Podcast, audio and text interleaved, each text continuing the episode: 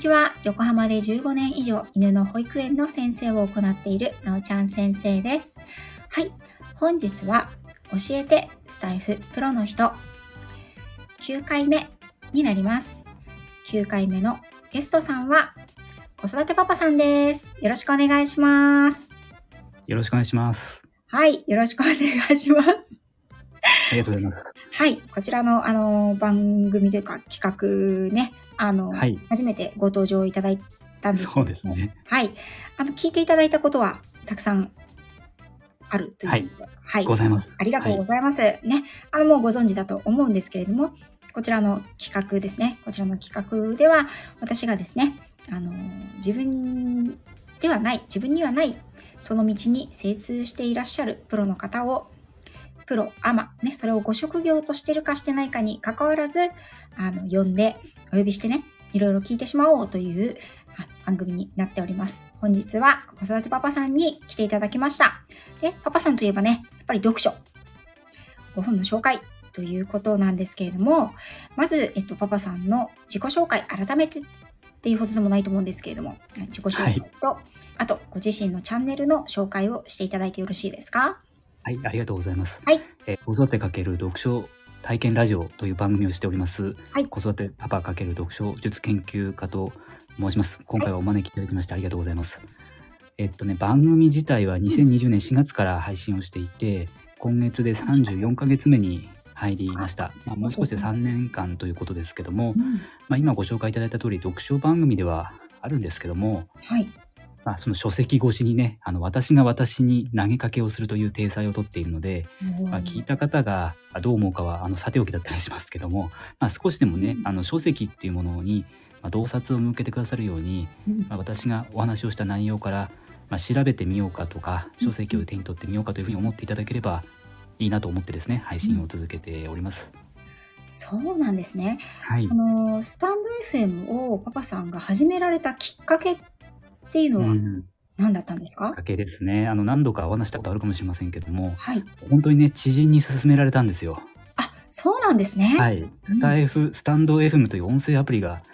サービスが、えっと、2020年3月ぐらいですかね、うんえっと、ローンチされて、うんまあ、試してみたらっていう、その程度だったんですけども、えーその、あの、はい進めてくださった方は、はい。スタンド FM をされていたんですか、えっとね、してないんですよ。関係者とかそういうわけでもないですよね。でもなくて、たまたまそういうサービスができて、なんか話す練習になるんじゃないのっていうことで、教えてくださったんですね。本当にその程度で、あえっと、その方は、ねえっとね、配信してないんですよ。えー、不思議。はい。そうなんですね。はい。ということは、もともとパパさんは何かその、うん、書籍に関することを発信するということをうんうん。されていたんですか、えっとですね、時々登壇したり、あとは、うんえっと、その、SNS でつぶやく程度で、うん。何か別に、こう、音声で配信するっていうこともなかったですし、そもそも音声発信って何だろうって思ってましたんでで、すよね。うん。はい、よく分からずにスタートしたというのが、まあ、実情ですね。うーんなるほど。じゃあそのスタイフ自体がリリース世の中にねリリースされた翌月からスタートされてるっていうことですよね。そうたまたま本当にそういうタイミングだったんですけど、で、その後、なんとなく気ままに続けてるという、えーそんな番組ですね。ね。そのちょっとね質問が前後しちゃうんですけれども、はい。今は本当にほとんど多分毎日配信されてますよね。そうですね。まあ、あの、えっと、メンバーシップ向けにも含めてですけども、まあ、何か一回は一日つぶやこうかなと思ってですね、はい。配信続けてるので、もう何ヶ月毎日つぶやいてるかわかんないですけども、はいまあ、今のところおかげさまで続いてるということですね。それはその34ヶ月というふうにおっしゃってましたけれども、はい。34ヶ月間毎日なんですか？えっとね、最初はね、うん。1日おきとか3日おきとかね、5日おきの時もあったんですよ。なんかこう気ままに押してて、なるほど。で、なんかそういうの毎日意識することもなかったんですけど、まあ途中から習慣化したんですよね。習慣化したら、まあ毎日うん押すことになったので、うんまあそれからはあんまり何も思わずに、毎日開くみたいなことになったんですけど、そうなんですね。それも、はい。ほら、ね、パパさんの配信を聞かれてる方はご存知だと思うんですけれども、そんな今日なんだろう私みたいにこう朝起きて寝坊しちゃいましたえみたいな感じじゃないじゃないですか中身がね。はい。ねあのー今日は寝たかないぞしょうがない子供たちでも引っ張り出してくるかとかねそういう苦肉の策な感じが全然しないので毎日、はい。あのどのようにまあ変な話こうやはり毎日配信されてる方って、うんうんあのーつまずくところがやっぱりネタを、うんそうでしょうね。かね、うん、だと思うんですよ。はい私もなんか気がついたら毎日近く何かしらをつぶやいんですけれども、はい。私自身は全然毎日配信にはこだわってなくてはい。むしろこう毎日配信はしないって決めてたんですよね。あ、そうなんですか。なんか毎日配信ししてしまうと、うん。毎日配信しできなかった時にこう落ち込んだりとか。そうですね。うん、あとはこう脅迫観念にねしなきゃってとらわれたりとか、あとこうなんだろう。何日か間が空いちゃったら戻るのが嫌になっちゃったりとかうね、ん、あるでしょううね。ん。するのがちょっと自分的にはこれはあくまでもあの自分の趣味の一環として始めたものなのでそこにとらわれてしまうのはちょっと違うかなって思っていいたんですけど、はい。まあ蓋を開けてみればほぼほぼ毎日出てるみたいな、そうですね。1日2配信されてらっしゃる方もね、時もありましたし、1ね日10配信されてる方、時もありましたよね。そうなんですよ。本当に。はいただ、あの、まあ、これは自分で思うことなんですけど、はい。1配信がちょっと長めなので、どちらかというとね、はい1分とか2分とかっていうものではないので、はい。こう、15分のものを2回配信したら、あのうん。お一人の方のお耳時間を30分奪ってしまうことになりますので、そうですね。ね、そうするとこう3分の方をね、10人聞けるわけじゃないですか。はい。それなんか申し訳ないなと思って、基本的には1日1配信と思ってるんですけど。ね、パパさんはその辺、はい。こう、あの、ネタ探しとか、うんうん。そういうのをどのように毎日されてるんですか？えっとですね、うん。番組をまあ軸を3軸に決めてるっていうのがまあ一つ大きいでしょうし、はいはい。あとは私は結構皆さんと違って楽をさせてもらってるのは、はい。まあ、書籍ってまあ読書を通じて語ってるのでうんそんなに負荷がかかってなくてですね、はいネタと言ったら全部がネタと言ってしまっても過言ではないですよね例えばその表紙に書かれてる言葉だったりええ、ええ。あるいはタイトルだけでももしかしたら配信できるかもしれませんし何かこう本当に。ネタと言ったらもう本当にネタの方向ですけれどもうんうんうんだからだいぶあの楽をさせていただいてるのであのネタに事欠かないといえば事欠かないですし、まあ、あとインプットもね当然、えっと、耳から、まあ、皆さんのご配信聞いてみたりうん。あとはポッドキャストとかボイシーも聞いてるので、まあ、ネタは本当にたくさんあるかもしれないですね。そんなに困ったことはないんですけど。なんかこう、パパさんの、あのーまあ、私もずっと毎日聞けてるってこともなくて、たまにまとめ聞きさせていただくこともあるんですけれども、はい。お話を伺ってたりすると、大体、午前中ぐらいに配信されてることが多いじゃないですか。そうですね。本当はねもうちょっと早く配信したいんですけどね。ええええええ。あれは、あれですか、こう、毎日のルーティーンになってらっしゃる、もう習慣化されてるというふうにおあっしゃってそうですそうです。けもどうちょっとね早く配信したいんですけどね。こう考えがまとまらなかったりするのでうん。少し深めてからと思うんですけど、ええええ。まあとはいえあの100%納得のいくものができてるかというと全然そんなこともなくてうん。まだまだだなと思いながら日々続けています。こう朝起きて、あの、あ、今日はこれについて話そうとかっていうふうに思われるんですか？目に、こう、そうですね。まあ先ほど申し上げた通り番組の軸が3軸でメインは切ってるので、うんうん、あこの前ブリコラージュ配信してからしばらくブリコラージュ配信してないなみたいな時に、何かこう、えっと、ブリコラージュしたものが昨日あったかなみたいなことを振り返った時に、まあ、たまたまそのね言葉だったり地名だったりはい、法則だったりっていうことがあって、はい、まあ、格乱中程度仮説みたいな話を少し前にしましたけれども、はい、はい。まあ、そんなあの単語をね拾ったので、まあ、そこから少し膨らましたらどんなこと言えるかなみたいなことで、まあ、前回ブリコラージュ配信でまあ変化ですよね。変化しすぎても滅びてしまいますし、変化しなさすぎても滅びてしまいますよっていう話をね、させていただいたんですが、まあ、そんな感じで作ってはあおります。うー。んそうするとですね、パパさんは何かこう、うん、これについてそうだ、話そうって思った時に一発撮りなんですか？それは。取って出しみたいな感じ。一発撮りですね。大体ほぼほぼ一発撮りで、うんどちらかというとその話す内容を脳内でこう黙々とこう醸成させる時間を作りたいんですけど、まあ、はいだから、えっと、試作するってことですけども、はいその試作の時間がやっぱりこう午前中いっぱいかかるんですよね。うんですのでまあ午後1時ぐらいの配信が多いんですけど、うんうんまあなんかまとまらないと夕方とかになっちゃうんですけどね。ああ、なるほど。はい。それは文字起こしなんかはされたりすることあるんですか？えっと、ノートに記事を、まあ、時々書いてて、先日ようやく書いたんですけど、ええまあ、ええ。音声の文字起こしプラスアルファみたいなことで記事にはするんですけどもええ、まあ、文字起こしっていうのは、まあ、その記事に書くときに文字起こしを初めてしますけども、まあ、普段はなんかこう、気の赴くままに思ったことを、まあ、大体私の番組聞いてくださると、まあ、冒頭でなんか一言言ってうん、その後番組のご紹介コールと、はい。とコメントくださった方のご紹介と、はい。その後つぶやくというようなあのこういうふうにあの切っておりますので、あのそんなに大変じゃないんですよ。切ってるのでここでこれ話してここで話して話してっていうことで終わるので、うんうん。あの本当に負荷はそんなにかかってなくてですね、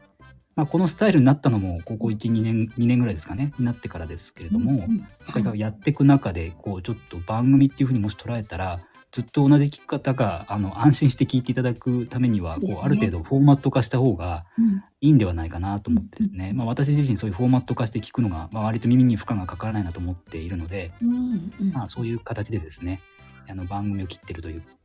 ことです。なるほど、なるほど。はい、そうですか。そうなんですよ。こう、パパさんのね、あの、配信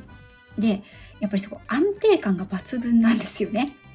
まあほとんど同じフォーマットで流してるんで、まあ、安定はねあのもちろんしてるのかなってそうなんですよ。は思います。はい、もうとてつもない安定感をこれだけ長い間ね、あの、リスナーさんに提供されてらっしゃる方って本当そんなにいないんじゃないかなっていうふうに。あ私もありがとうございます。そういただけると本当に嬉しいですね。はい。ね。で、こう、パパさんがその34ヶ月前にね、あの、はい何の気なしに、あの、ごい、うんご知り合いから勧められて始められたスタッフ FM なんですけれども、この音声配信を通して、まあ、伝えたいことということで、あの、先ほどもこの書籍に触れるっていうお話はい。していただきましたけれども、はい。なんかこうやっぱり当初と今とまたちょっと伝えたいことっていうのは変わってきたんじゃないかなというのは思うんですが、そうですね。本当にだから勧められた時はうん。あの書評のような形で読んだ本について語るというようなことをしていたんですけれども、はい。なんか途中からコメントが入ったりレターが入ったりしてこう不思議なことがこう 想定をしていないことが起きてでえっと34ヶ月前ってスタイフさんのアップデートなんて本当に半年に1回入るかどうかぐらいな感じで、えっと、配信する人もリスナーも少なかったんですよね。そうですよね。私が一回配信すると半日間ぐらい私のアイコンずっとトップページに載ってるっていうそんな日も珍しそくなくてですすね。ね。今だとこう配信するとすぐ消えてしまうじゃないですか、うん。泡のようにこうね。はい。次の方がいらっしゃるので、うん。えー席を譲ることになるんですけれども、うんあの34ヶ月前ですとね配信する人がいないのでずっと私のアイコンが載ってるという不思議なこう状況がねあってで当然聞かれないですし当然コメント入らないですしレターもないので、うん。あのなんて言うんでしょうね。本当に配信をして終わるっていう感じだったんですけれども、はいはい。いつの間にかねレターコメントくださるようになってですねはてどうしたものかっていう そのあたりから少しまた考えるようになったんですよね。はい。ただただアウトプットアウトプットの場だったものが今度双方向にね少しずつなり始めたということでですね。すね。一方通行でしたけどもね、途中からこうね、えっと、インタラクションにこう、広がりを見せたので、はいまあ、刺激が多いんですね。フィードバックいただきますので、またそのフィードバックから考える問いが立つということで、あの、すごくいい循環にここね、2年以上続いてるなという感じがします。そうですよね。はいなんかあの先ほど実はねこのパパさんと あの収録をさせていただく前にはねはい。あのナンバー8のアロマリエチェゴさんとねお話をはい。させていただいてたんですけれども、はい。この自分が気づきがある自分の世界がもうこう SNS って、まあ、リアル自分の日常にこう広がっているような広がってないようなっていううん。曖昧な誰かの誰かの暮らしを覗き見るみたいな感じだったものがこうねやり取りが始まることで突然自分の日常の中に入ってくる感覚が私はスタンド FM をやってそういう感覚があったんですね他の SNS はい。はい。うんうんなのでなんかこうパパさんにとっても多分そういうきなんだろう広が日常生活の広がりというかあの今までと同じというよりはそこから発見があったり学びがあったりリアルの場ではやっぱり出会えないような方と出会えるわけじゃないですか。そうですねう。んうんうんうんまあ、なおちゃん先生にもなかなかこう私犬も飼ってないですしはい。動物とか生物については興味がありますけどもええええでは犬の先生に出会うかっていうと多分出会わないと思うんですよね。ですよね。うんですのでそれはすごい奇跡的ですよねこの SNS の広大な宇宙の中で出会ううんでしかも今話までして何か一つのコンテンツを作ってるってこれ本当に奇跡的でしてでお互いこれ利害関係がないのでうん。やれちゃうんですよね。趣味で作れるっていう、うん。ここがすごくポイントじゃないかなと思っていて、はい。まあ、例えばお仕事でビジネスなんかだと分かりやすいですよね。利害関係ステークホルダーっていうのが存在するからはい。どうしてもこう駆け引きがあるんだけど駆け引きなしのこう楽しんでるっていうこの感覚は本当に麻薬ですね。やめやめられないような感じ。がして、うん。まあ、その麻薬をねあのどういうふうに使うかっていうのは使う方次第ですけれども、はい、そうですまあ、ね。今のところいいように使ってますのでうんうんうん刺激が多いですけれども、うんうんうんはい、すみません。途中でちょっと今ね、ポーズを入れさせていただいたんですけれども、はい。えっ、と、質問の方を続けさせていただこうと思います。はいとまず、私、パパさんの、あの、何はいご自身のご紹介の中で、この読書術研究家さんはい。というのを初めて、あの、お目にしたというか、お耳にしたというか、はい。だったので、この読書術研究家というのはではい。すね、これはあの、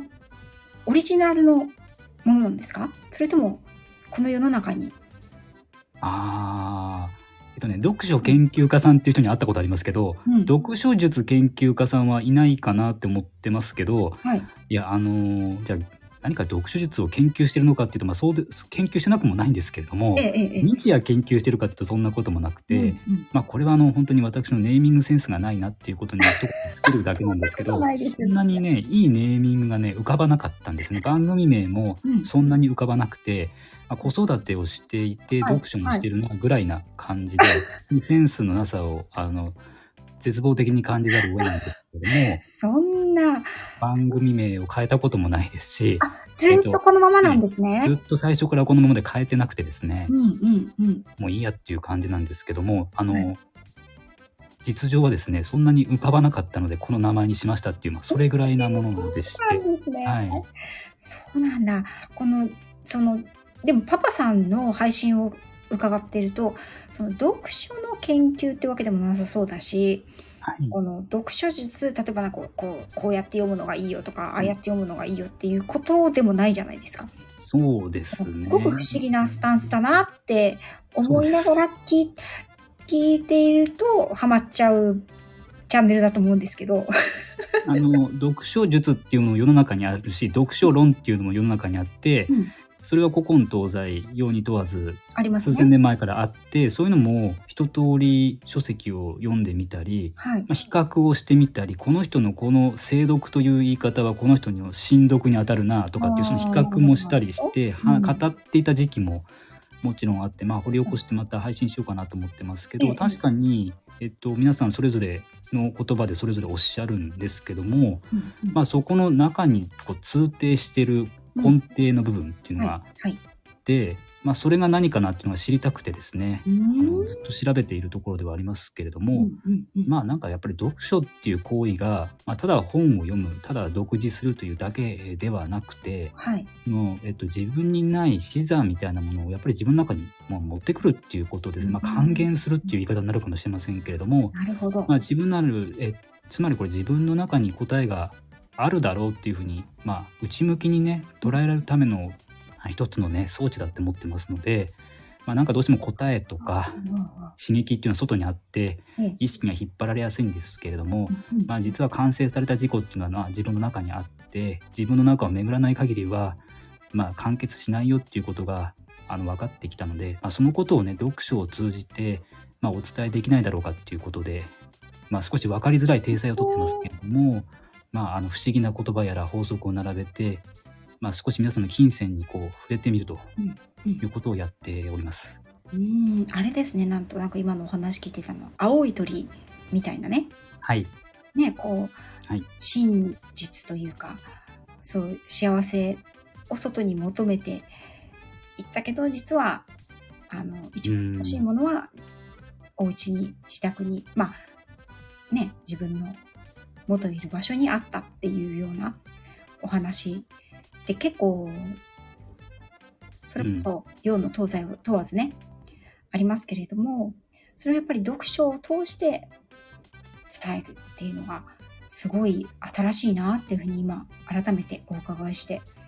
思いましたね。うん。まあ、あのたまたまですけど私はあまり読書ぐらいしか語ることがなくてですね、まあ、私は読書だったっていうことで、まあ、それをあの直ちゃん先生であれば、うん。ワンちゃんを通して語るっていうことなんですけどもど。私は読書だったっていうぐらいでして、まあ、読書はねいろんな本があって日々新しい進化も出るのでこと書かない書かないんですけれどもやっぱりその通底しているところっていうんですか、まあこれえっとスタイフでも同じこと言えますけどまあ皆さん一人一人は本のようなものであってうん。一つのコンテンツは一つのページのようなものですよね。はい。で。すので、まあ、そこにいるのは、まあ、人間なので、まあ、人間がいかに度しがたくていかにこうね矛盾をはらんでいる生き物であるかっていうことを、まあ、私自身が勉強したくて、が、まあ、配信を通して私自身が学んでいるというようなそういうあの体裁ねパラドックスをな内包したような番組なので、まあ、分かりづらさはあの100%分かりづらいだろうというふうに思ってですね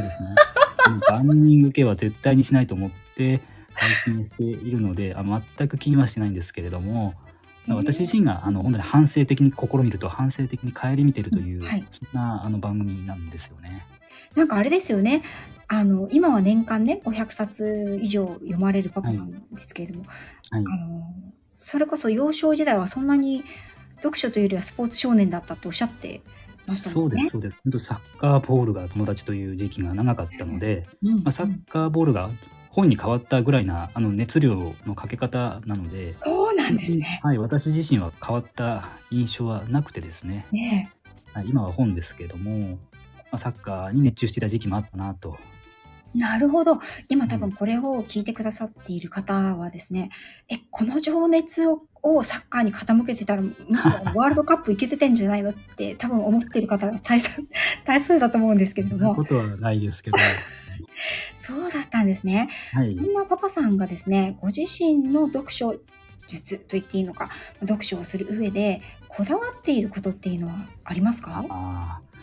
まあ、これは本当に選書ですね。本を選ぶ選書のところには時間と、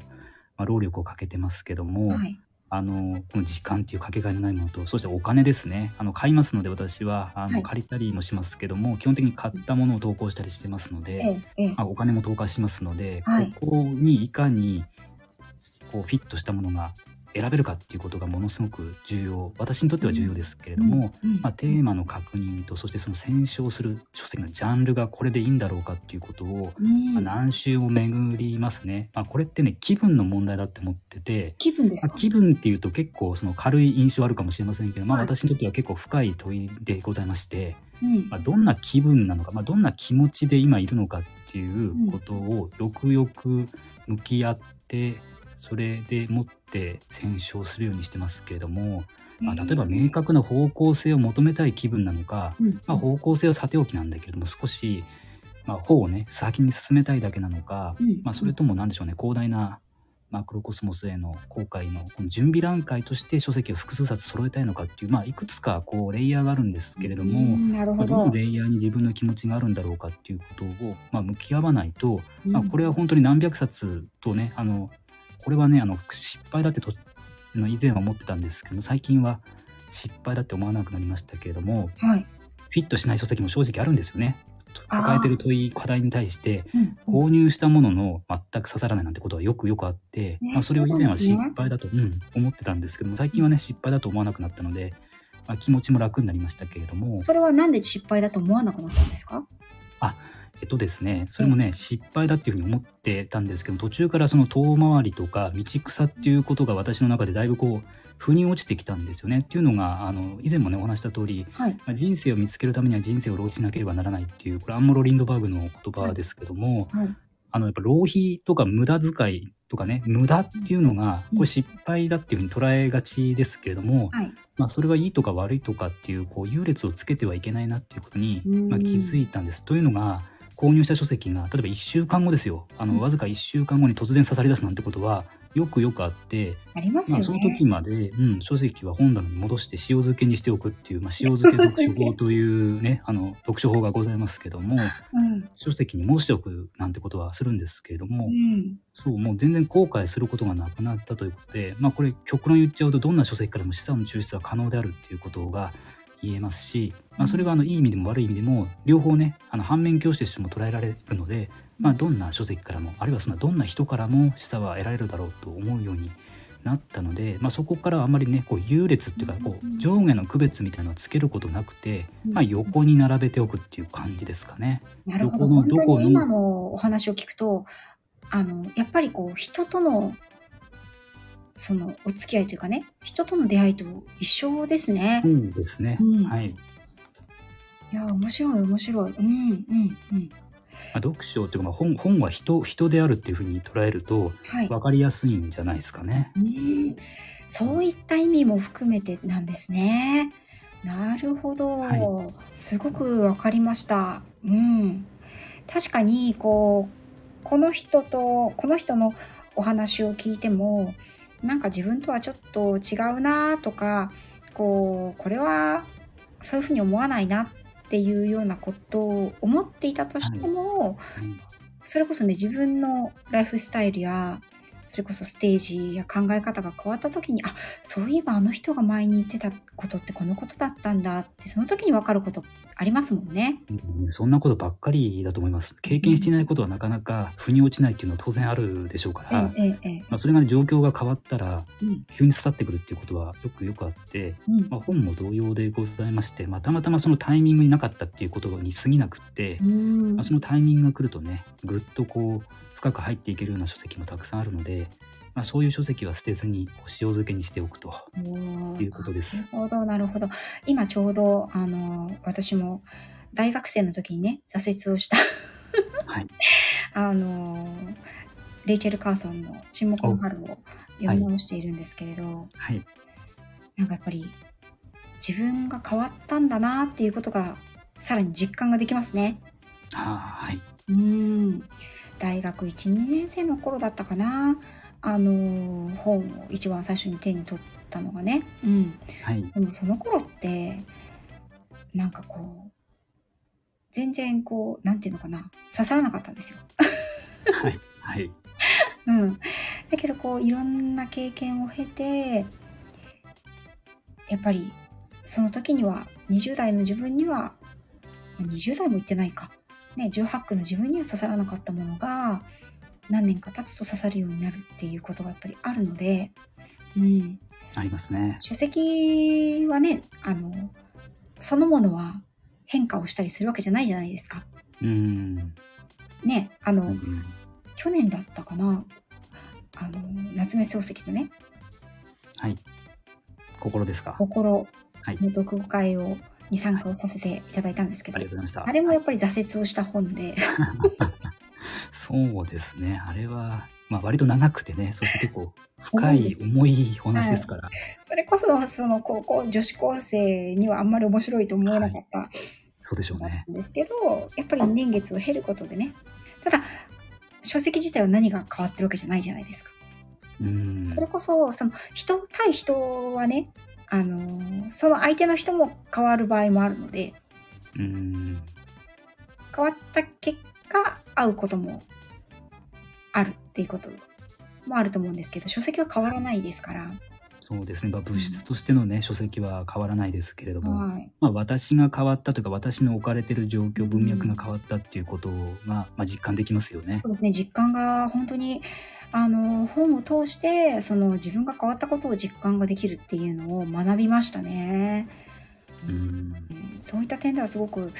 面白いですし、その先ほどおっしゃられた選書、まあ時間も有限ですし、そうですね。それはすごく大切だなっていうのと、でも、これはちょっと失敗だったかなと思うものでも示唆があるっていうのどちらもね、とてもすごく理解が、うん、できるなと思います。うん。で、例えば、その、どのような点で今までその書籍選びですとかね、挫折した本とかも、パワーさんもね、あるっておっしゃってたので、その読書の体験でどのような点で、あの、ご苦労されたこととかってありますか？例えばその読書を広げたいっていう、うん。そういった活動の通してでもいいと思うんですけど、ちょうどね、あのね、挫折っていうお話があった時に、はい。いや、すごいいいお題だなと思ったんですよね。まあ、あの、先ほどの先週のその、えっと、失敗っていうふうに捉えがちだって、まあ、挫折ってこう失敗だっていうふうに捉えてずっと私もこう来たんですけども、はい。まあ、挫折についてねあのねハリル・ジブラーンという詩人あのレバノンの詩人がねはい。すごく素晴らしいことを書いていてうんこれ挫折っていうのは光る、まあ、あの刃と盾だっていうふうに言っててあのね王座につけられるとは霊従されるに過ぎず理解されることは平らになることに過ぎず把握されることは自分が熟れた果物のように積まれ食べされ食べ尽くされるに過ぎないことだっていうふうに、まあ、あのこれ挫折っていう詩の中でね書いてるんですけれども、へやっぱりね王座ってこうなんかこうみんな一生懸命、まあ、シェイクスピアでもいいですけれどもこう王座をめぐってこう姫をね奪ったりとか戦ったり、はい。あるいは裏切ったりしていくわけですけどもこれ王座につくと何が起こるかっていうところね霊従されるっていうことになるっていうことですからそしてあの他人に理解されるっていうことは平らにならすならされるに過ぎないっていうこれ結構激しい詩ではあるんですけれどもうん。そして他者にね把握されるっていうことは自分が熟れた果物のように積まれて食べ尽くされるに過ぎないことだっていうことがあの書いてあってですね。でも挫折っていうのはあのずっと私も失敗だなって思ってたんですけどもそうではなくてこう魂の上昇の箱舟だっていうふうに捉えると、まあ、勇ましい同志であって不死なる勇気を与えてくれるものだっていうふうに解釈をね変えていくと、まあ、挫折も悪いものじゃなくて、まあ、むしろ挫折がないと魂の上昇はありえないっていうふうに捉えると、まあ、すごく怖いことであって辛いことではありますけれども、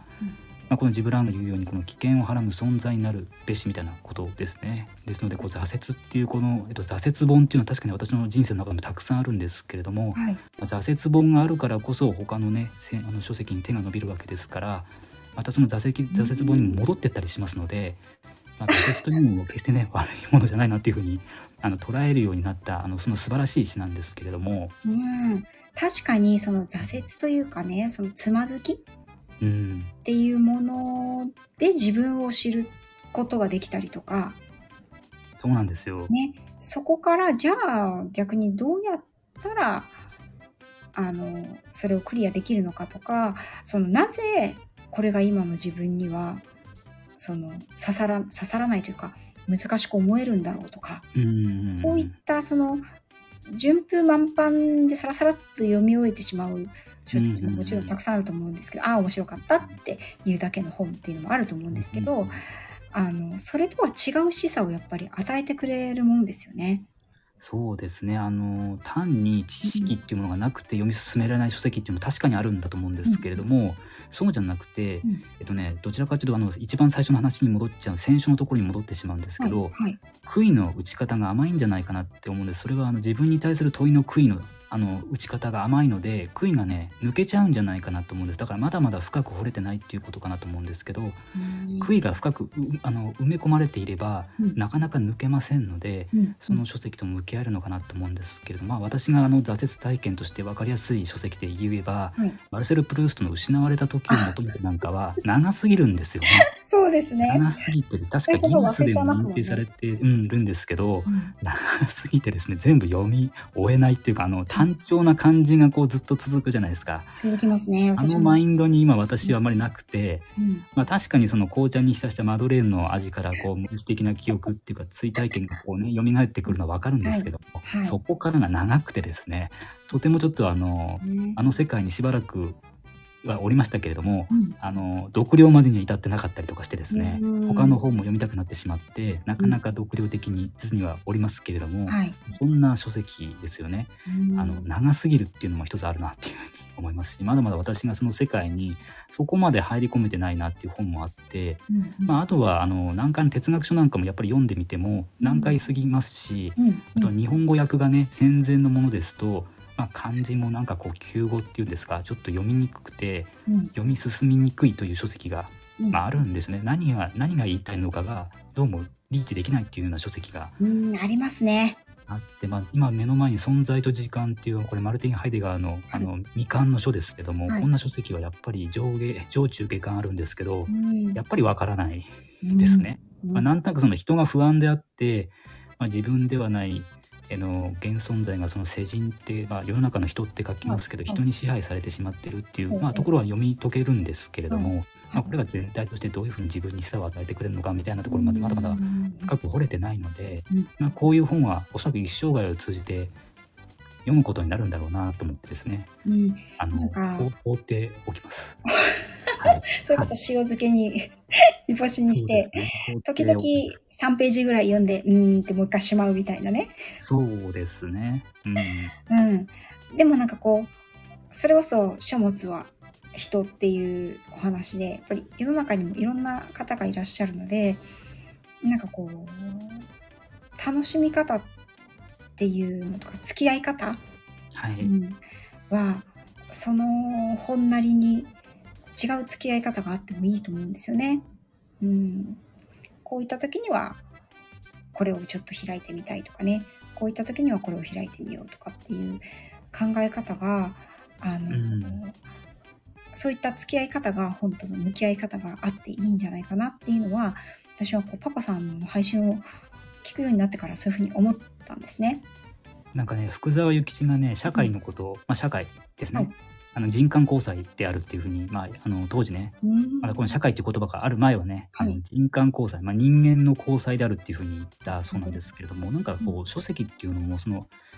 他者との関係を築く上でももうこれ交際に近いなっていう、まあ、だからあのお付き合いに近いなっていうふうに思いますし、うん。まあ、それは自己を読み他者を読み未来を読むということですけども、うん。まあ、交際っていうことにすごくあの私もこう納得しますね。うんうんうん。えっとね、著者が師匠なのか読者が師匠なのか、まあ、もはや分からなくなる、まあまあ、もしかしたら読者自身が読者の師匠なのかもしれませんけれどもはいはい。やはりこう内側にしかないんですよね。その自分が求めてるものって他者とか外にあるこうキラキラ光る物質の中には実は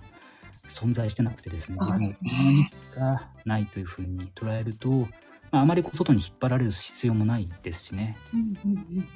自分の中に自分の中を巡るっていうことの、ね、一つのきっかけが読書だっていうふうに思ってますので、うんまあ、そういう書物と付き合い方ができれば、まあ、深く深く物事にまあ向き合えるし、まあ、それをあのある人は本質だとかコーナースだっていうかもしれないですけども、うん。そういったものに、まあ、リーチできるんではないかなっていう、まあ、一つのきっかけを、まあ、自分で自分自身にねこうきっかけを作って、えー作りたいがために、まあ、読書を毎日続けてるみたいなそんなことでしょうか？うんなんかこう読書を通して自分を知るっていうあの読み方読み方というか読み方というかこう付き合い方というか向き合い方ですかねはいっていうのは若い頃はなかなかわからなかったんですよね。そうですね。うん、はい。私はあのスポーツが全然ダメなのではい あの小さい頃からもう本ばっかり読んでる感じだったんですけど、そうみたいですね。はい。はい、特にねあの私の小さい頃はまだそんないろいろね YouTube だとかあ Amazon プライムだとかってなかったですし、で漫画も今ほどたくさんあるわけじゃなかったからやっぱりこう図書館がはい。一番魅魅惑的な、うん、はい。場で、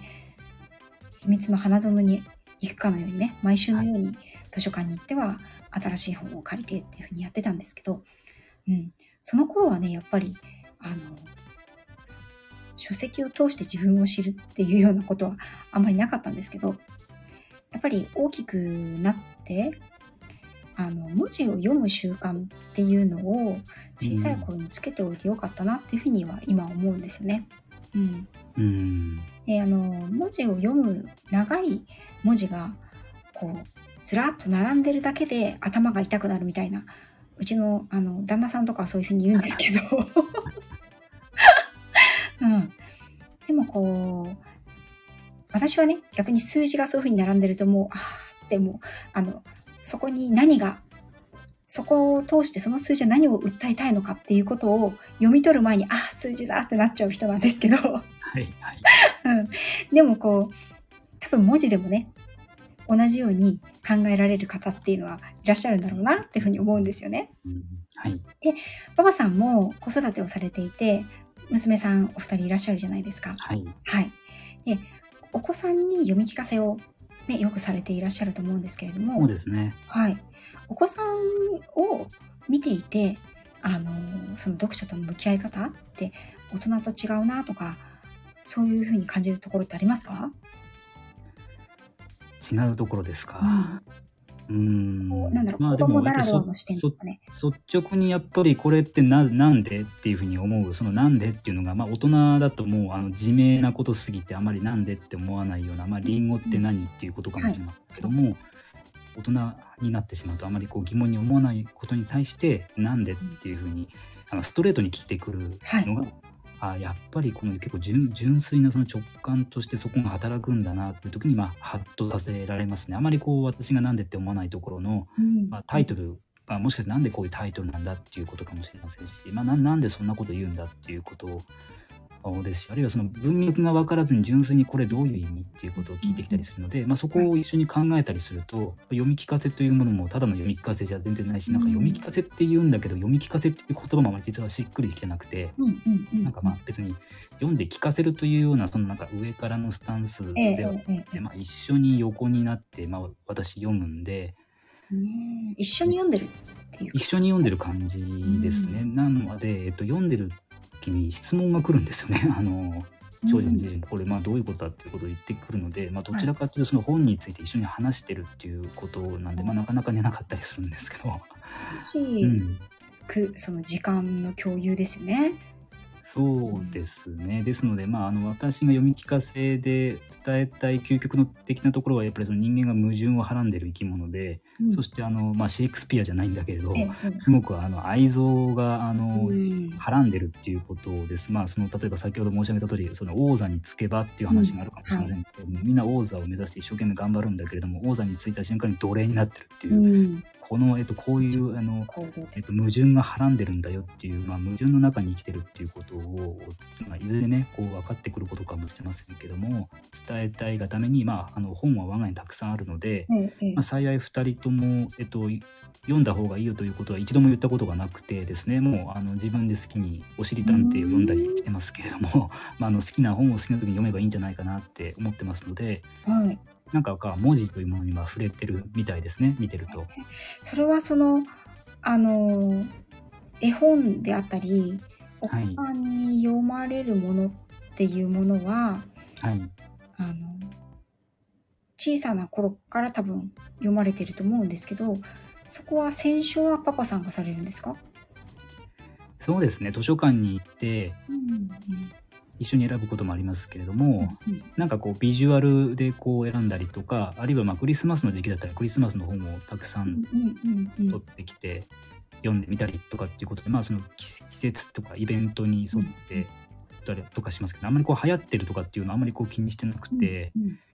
まあなんかこうちょっとこれがいいかなっていう時に選書をするんですけれどもやっぱりこう文字に触れてるっていうのはすごく大きいですしまあこれこの調査が本当に合ってるかどうか分かりませんけれども、はい。まあ父親が読み聞かせをした時の場合ですね。その子がどういうふうにな情緒が育つのかみたいな調査もあるみたいですけれども、えー、そうなんだ。まなんかそのちょだから父親のその子育てに対する参画によってその子供がどういうふうに育っていくかみたいなこれ本当に統計的なことだから一概には言えないと思うんですけれども、まあ、そういう調査もあったりしますし、まあ、読み聞かせをしたことあのされなかったこの違いとかですね、うんうんうん。なんかこうあるんだと思うんですけど、まあ、これ一つのやっぱり文字とかその言葉っていうものにこうたくさん触れてるかどうかっていうことの違いなんじゃないかなと思っていて。そうですね。まあ、触れるとやはりその内側にその言葉みたいなのが入ってくるので、はい。その自分にない視座とか視野とか視点っていうのが持てるのかなっていうふうに思うので、うんまあこうあまりこう一面的に断定的に捉えなくなってくるんじゃないかなっていうふうに、まあ、あの思うようにしてるので、うんまあ、読めばいいという問題でもないんですけれども、うんうんまあ、あのある時期にある量の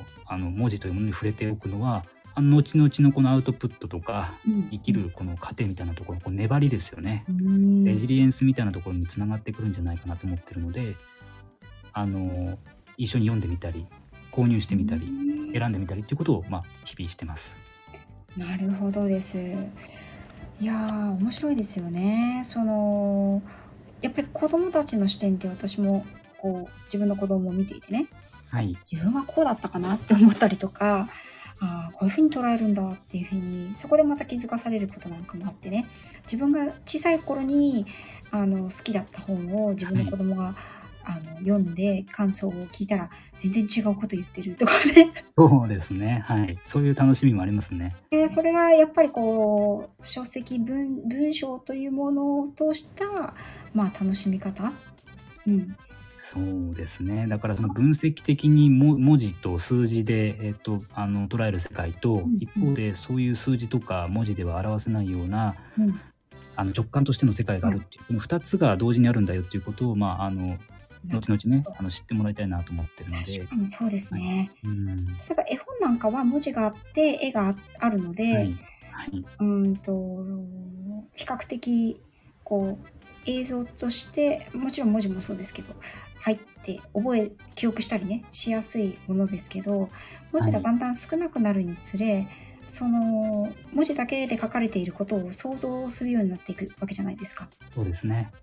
そうするともうあのたとえ親子であろうと兄弟であろうとねおそらくおと頭の中で描いているものは全然違うんだろうなって思うとね、うん、それは面白いですよね。そうですね。うん、ありがとうございますあ。りがとうございます。ですね、その文字、その書籍を読んでいて、読んでいてというか、ずっと、まあ、あのー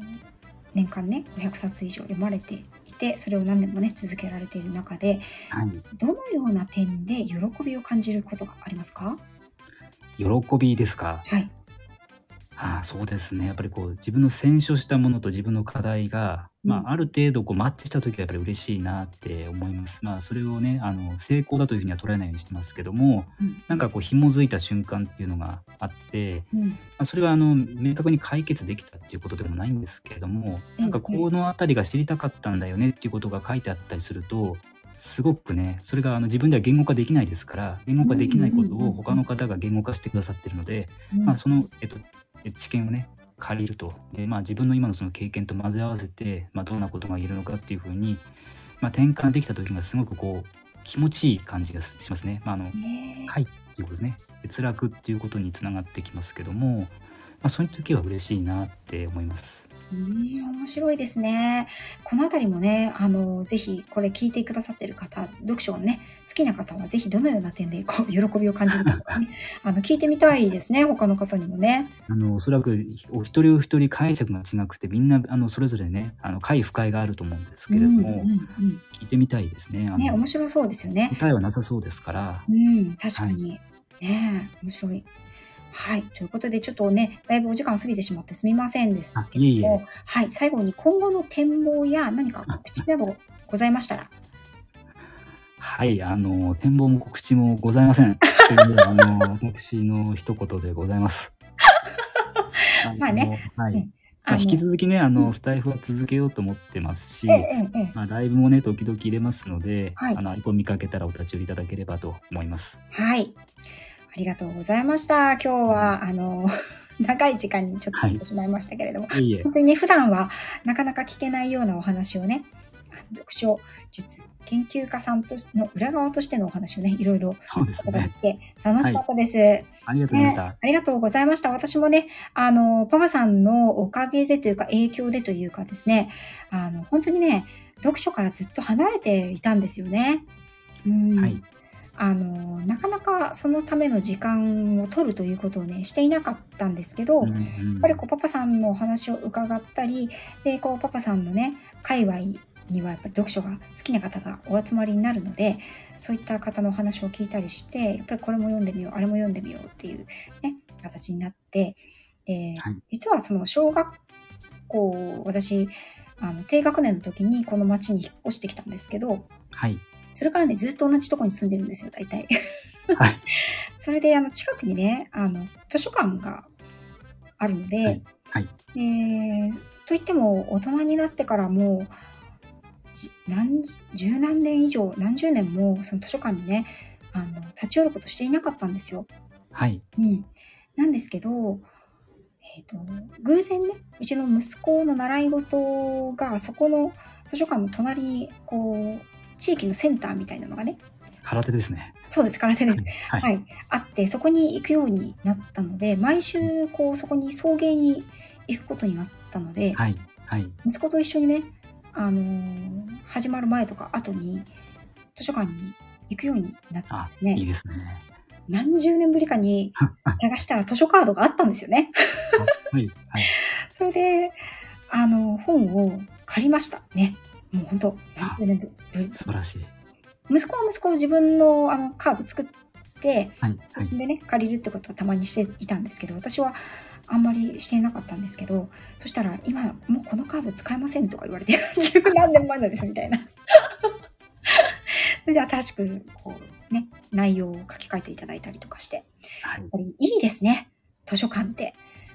すごくうんやっぱり懐かしさもあるし、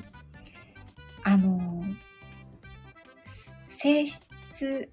静かなんだけども、何か静かな情熱が燃えているような？そうなんですよね。あの、熱心に本を選んでる人たくさんいるじゃないですか。はいはいはいであれ見るの結構私好きで、ああなん私もですかみんなこう煮えたぎって一生懸命考えて、うんどれにしようかなって考えてるっていうあの姿がね、いいんですよ。すごく。ねなんかこの人は何を選んで何を選びたいんだろうとかね。はいはい。そういうね、見方もね、ありますよね。うん。とかこう本当にすぐ時間が経ってしまって選書するだけでもね。そうですね。うん、もう本当にあの昔の図書館に入り浸っていた頃のね楽しさをああ、はい。い思出。しましたね、それをそれも踏まえてパパさんとね出会いに感謝しないといけないな。と思ってますありがとうございます。はい、これからもね、引き続き、あの、お付き合いいただければと思います。よろしくお願願いします。はい。ということで、えっ、と、第9回目、教えてスタイフプロの人の、えっ、と、お話はここまででおしまいにしたいと思います。はい、パパさん、本当に長いお時間ありがとうございました。ありがとうございました。ありがとうございます。そして、えっ、と、次回のね、教えて、スタイフプロの人は、えっ、と、10回目になりますね。ちょっとね、何人かの方にお声をかけさせていただいているんですけれども、ご都合の合う方からね、収録と、もしくはライブをね、スケジュールを立てて皆様に、えーと今年もね、いろんな方とのお話をお届けできたらなと思います。引き続きよろしくお願いいたします。ということで、最後まで聞いていただいた皆さん、ゲストに来てくださった子育てパパさん、本当にありがとうございました。それでは、こちらで失礼いたします。パパさんありがとうございました。ありがとうございました。